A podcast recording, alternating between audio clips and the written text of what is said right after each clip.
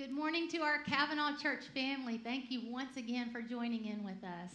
We're so thankful that you're tuning in and worshiping. Psalm ninety-two says, "It is good to give thanks to the Lord, to sing praises to your name, O Most High, to declare your steadfast love in the morning and your faithfulness at night." So everything that's going on around us is so distracting, but during this time right now, we ask that you just take the time and sing praises to the Lord, and let's thank him for all of his good gifts. Do What You Want To is our first song. Please sing with us.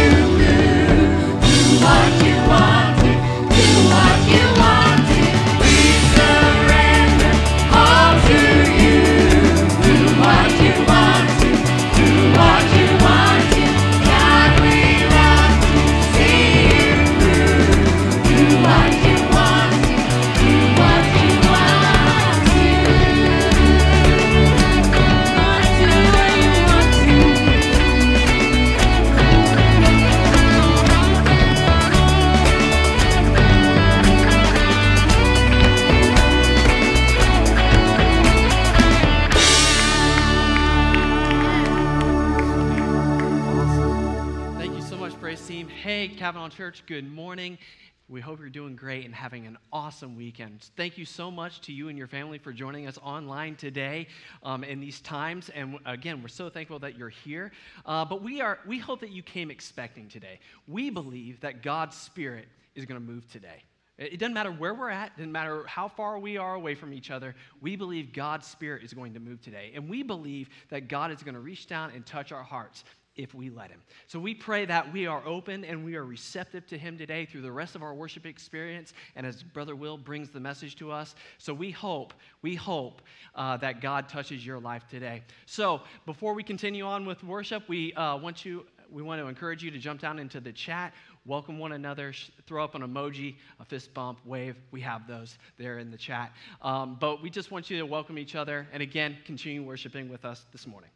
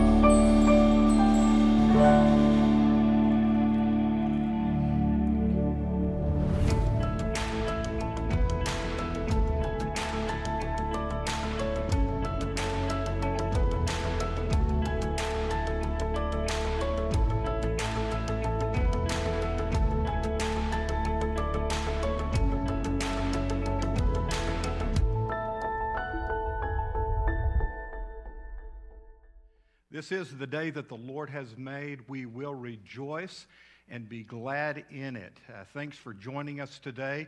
I want to say a huge thank you to our praise team for leading us in worship. And uh, now we're going to go into the Word of God. Right before I do that, I want to try to answer a question that uh, has been asked this past week. We've received dozens of phone calls, people wanting to know, when are we going to be able to come back and have real church? Uh, I don't know the answer to that question. I do know that uh, our governor, Asa Hutchinson, is going to have an announcement on May the fourth. So you be watching Monday, May the fourth. He's going to talk about the reopening of churches. So I speculate, and I'm assuming, that perhaps the f- earliest date we could meet again is going to be on May the tenth, which just happens to be Mother's Day. And I want you to pray with me about this, that we will be able to come back and meet on that day. Why? Because we've already ordered your Mother's Day gifts, and they are going to be here on May the tenth. So pray with us about that. Well, here's what I'm concerned about. What I'm really concerned about is your health. Not just your physical health, or for those of you who have been cooped up in your house for eight weeks, your mental health. What I'm really concerned about is your spiritual health. What have you been doing these last several weeks st- to stimulate your spiritual growth? Have you been growing in the grace and knowledge of our Lord and Savior, Jesus Christ?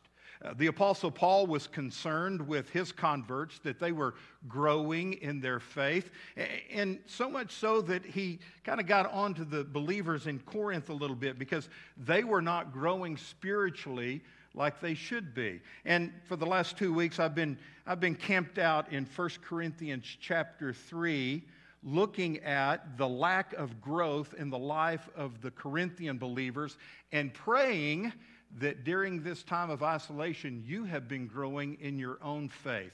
So let's read what Paul had to say to these believers. First Corinthians chapter three, verse three. He says, "For you are still carnal." Let me stop right there and talk about the word carnal. It really means to be thinking in a natural state of mind or in a worldly concept. The word literally means you are still being controlled by your sinful nature. And so Paul is on the offense here. He says, you are still carnal. You're still thinking like the world. For where there are envy, strife, and divisions among you, are you not carnal and behaving like mere men? And that phrase, mere men, means you're thinking like and you're acting like the people of the world. For one of you says, I am of Paul, and another says, I am of Apollos. Are you not being carnal? That is, are you not being controlled by your sinful nature? Who then is Paul? And who is Apollos? But ministers through whom you believed, as the Lord gave to each one. I planted, Apollos watered, but God gave the increase. So neither, then neither he who plants is anything, nor he who waters, but God, who gives the increase. Now, he who plants and he who waters are one, and each one will receive his own reward according to his own labor. For we are God's fellow workers, you are God's field, you are God's building. The problem here in Corinth is that these believers had never grown up. They were acting like babies. Heavenly Father, I pray that you would bless the reading of your word and the preaching of your word. Help us, dear Lord, to grow up in our faith. In Jesus' name we pray, amen.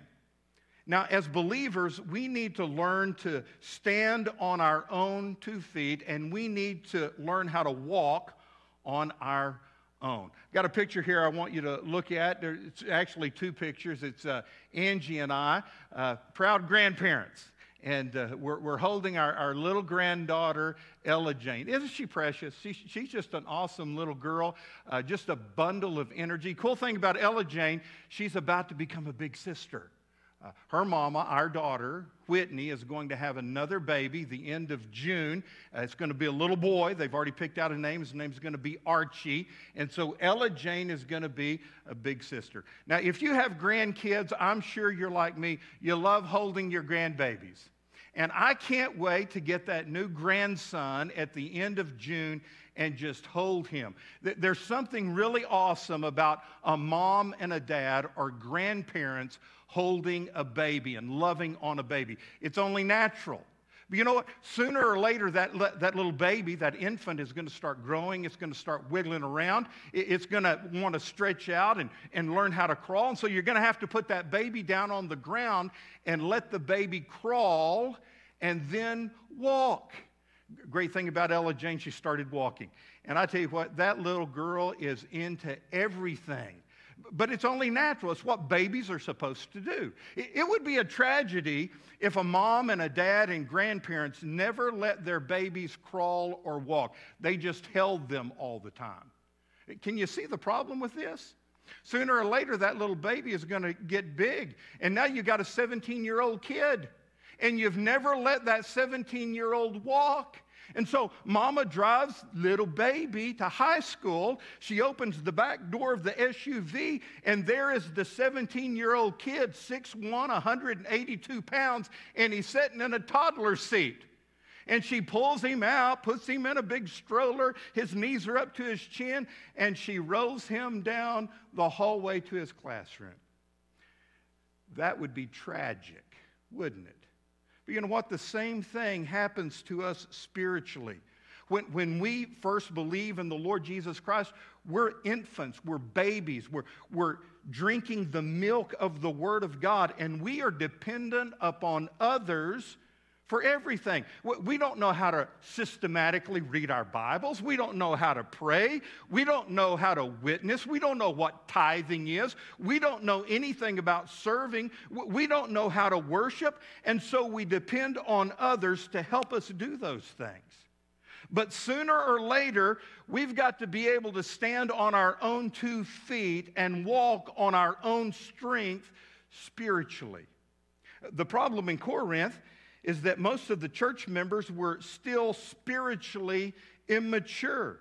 And it was showing up in their immature attitudes about their spiritual leaders. There was envy, there was strife, there was division in the church, and it all stemmed, it, it manifested itself by their view of their spiritual leaders.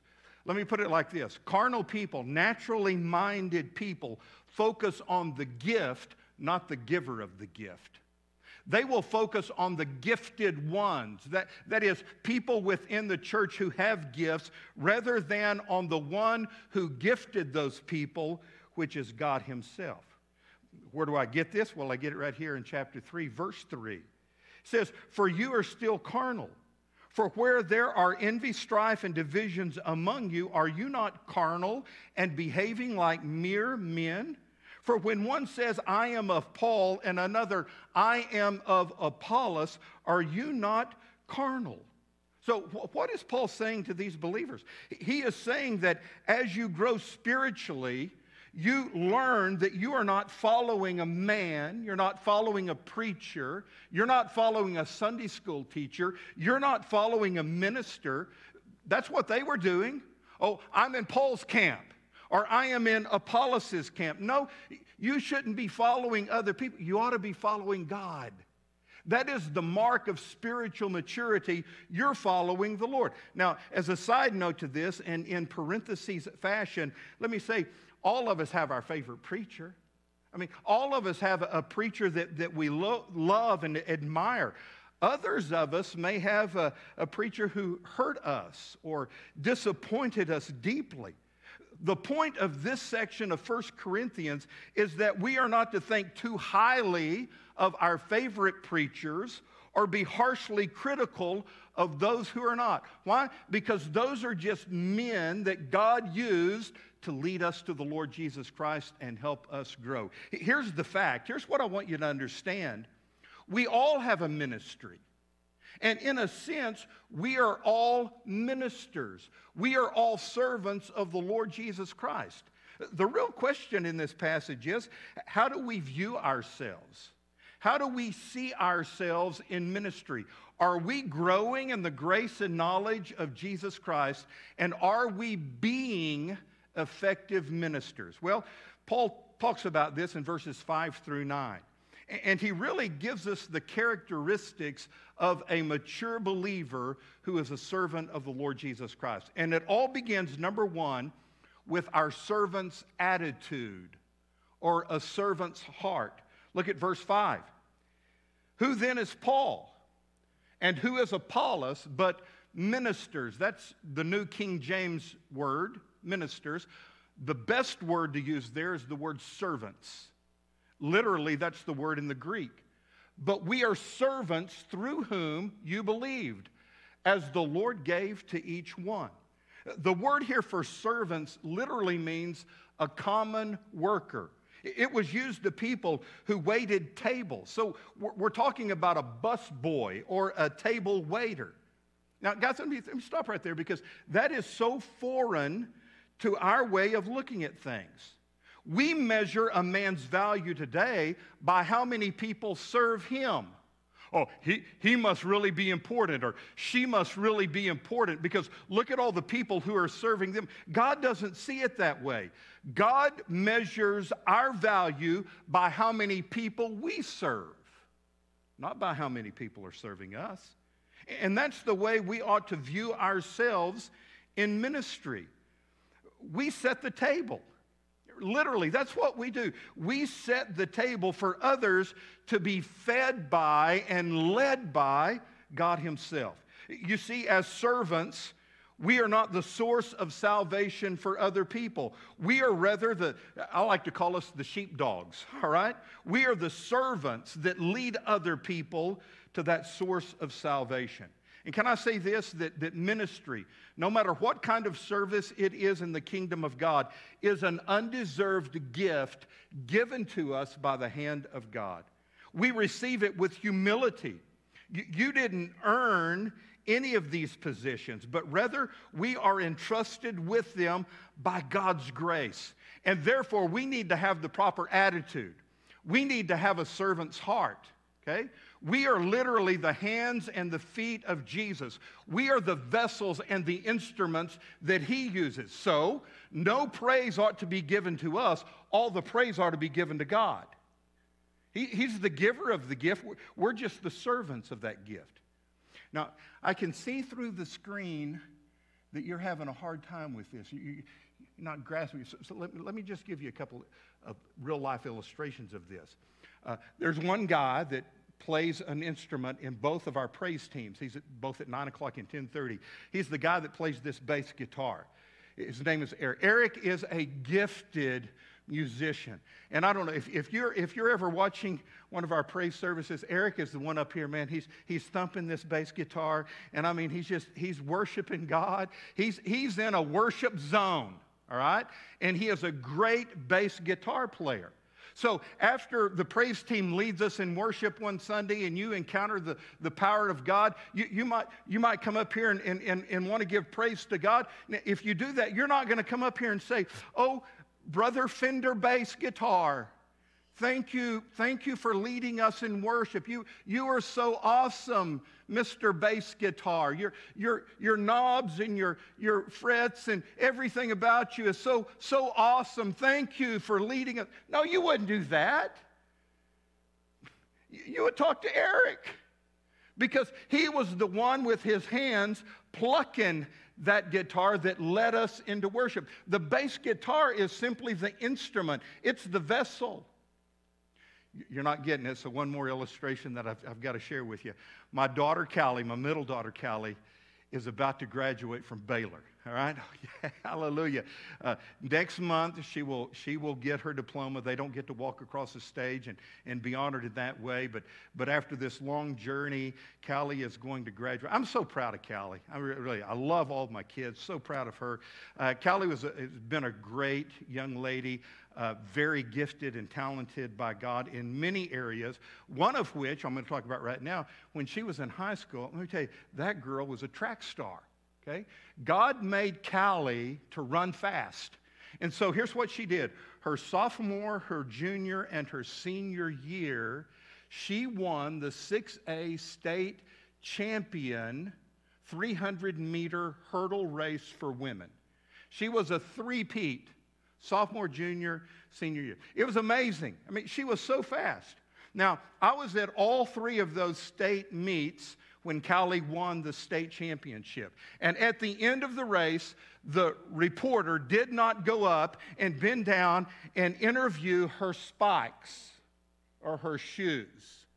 The, the reporter did not say, how did it feel on that track? How, how did you grip it? How, how did you jump over those hurdles? No, they didn't talk to the shoes. They talked to Callie. Because the shoes were just instruments. She is the one who did the running. Here's the point. As servants and ministers of the Lord Jesus Christ, we, you and I, we are the bass guitar. We are the shoes. We're simply the vessels. We're the instruments. It's God who should receive the praise. It's God who does the work. It's God who does the ministry. He's simply doing it through us. And let me tell you, to have a proper attitude in ministry, you've got to have this servant's heart. That, you know what? It's not about me. It's about him. I'm just simply directing you to the Lord. That's where it starts. Spiritual maturity begins with this attitude of servanthood. Number two, you need to recognize that you have a personal assignment. L- look at verse five. Who then is Paul and who is Apollos, but ministers through whom you believed, as the Lord gave to each one? Are, are we different? Typically on a Sunday morning, we'll have about six hundred people in here. Uh, cool thing about going online, we've be, we've changed from a church of six hundred to a church of twenty-three hundred. It's, it's amazing. All of you who have been viewing these, these services, my, my prayer is that you'll all show up when we come back. But, but no matter how many there are, are we different? You better believe we are. Why? Because the Lord has made us different, and the Lord has assigned each one of us our own specific task in ministry. In fact, in the very next verse, Paul talks about how he had been the one who had planted the seed in their hearts. And then here comes this good-looking preacher. I, the Bible doesn't say he was good-looking. I just imagine in my mind that he, he came right out of the pages of a G Q magazine. His name was Apollos. Not only was he good-looking, he was a great orator. He just, he just captured people's attention. And he says that Apollos watered the seed. So both of them had different jobs. Paul planted the seed. Apollos watered the seed. Was one better than the other? No. They were both important, and they were both used by God. In ministry and the body of Christ, this is so important for us to understand. We all have an assignment in the body of Christ that God has given to each and every one of us. God has something for you to do in His kingdom through the ministry of this church. And here's the point. If you don't show up, and if you don't do what you've been called to do, you suffer, and the rest of us suffer. Later on in this book, Paul gives the illustration and the example that, that the church is like a human body with different body parts. What if one morning I woke up and decided to get out of bed, but my foot rebelled? My foot says, no, I want to stay in the bed. I want covers to stay on top of me. And while the rest of me got up, my right foot stayed in bed. That wouldn't go very well. The rest of my body would suffer throughout the day. And when you're not here doing the ministry God has called you to do, the rest of us suffer. Now, the flip side of this is beautiful. When you do show up and you have a great attitude, a servant's heart, and you do the work of the ministry that God has assigned you to do, not only are you going to be blessed, but the rest of us are going to be blessed as well.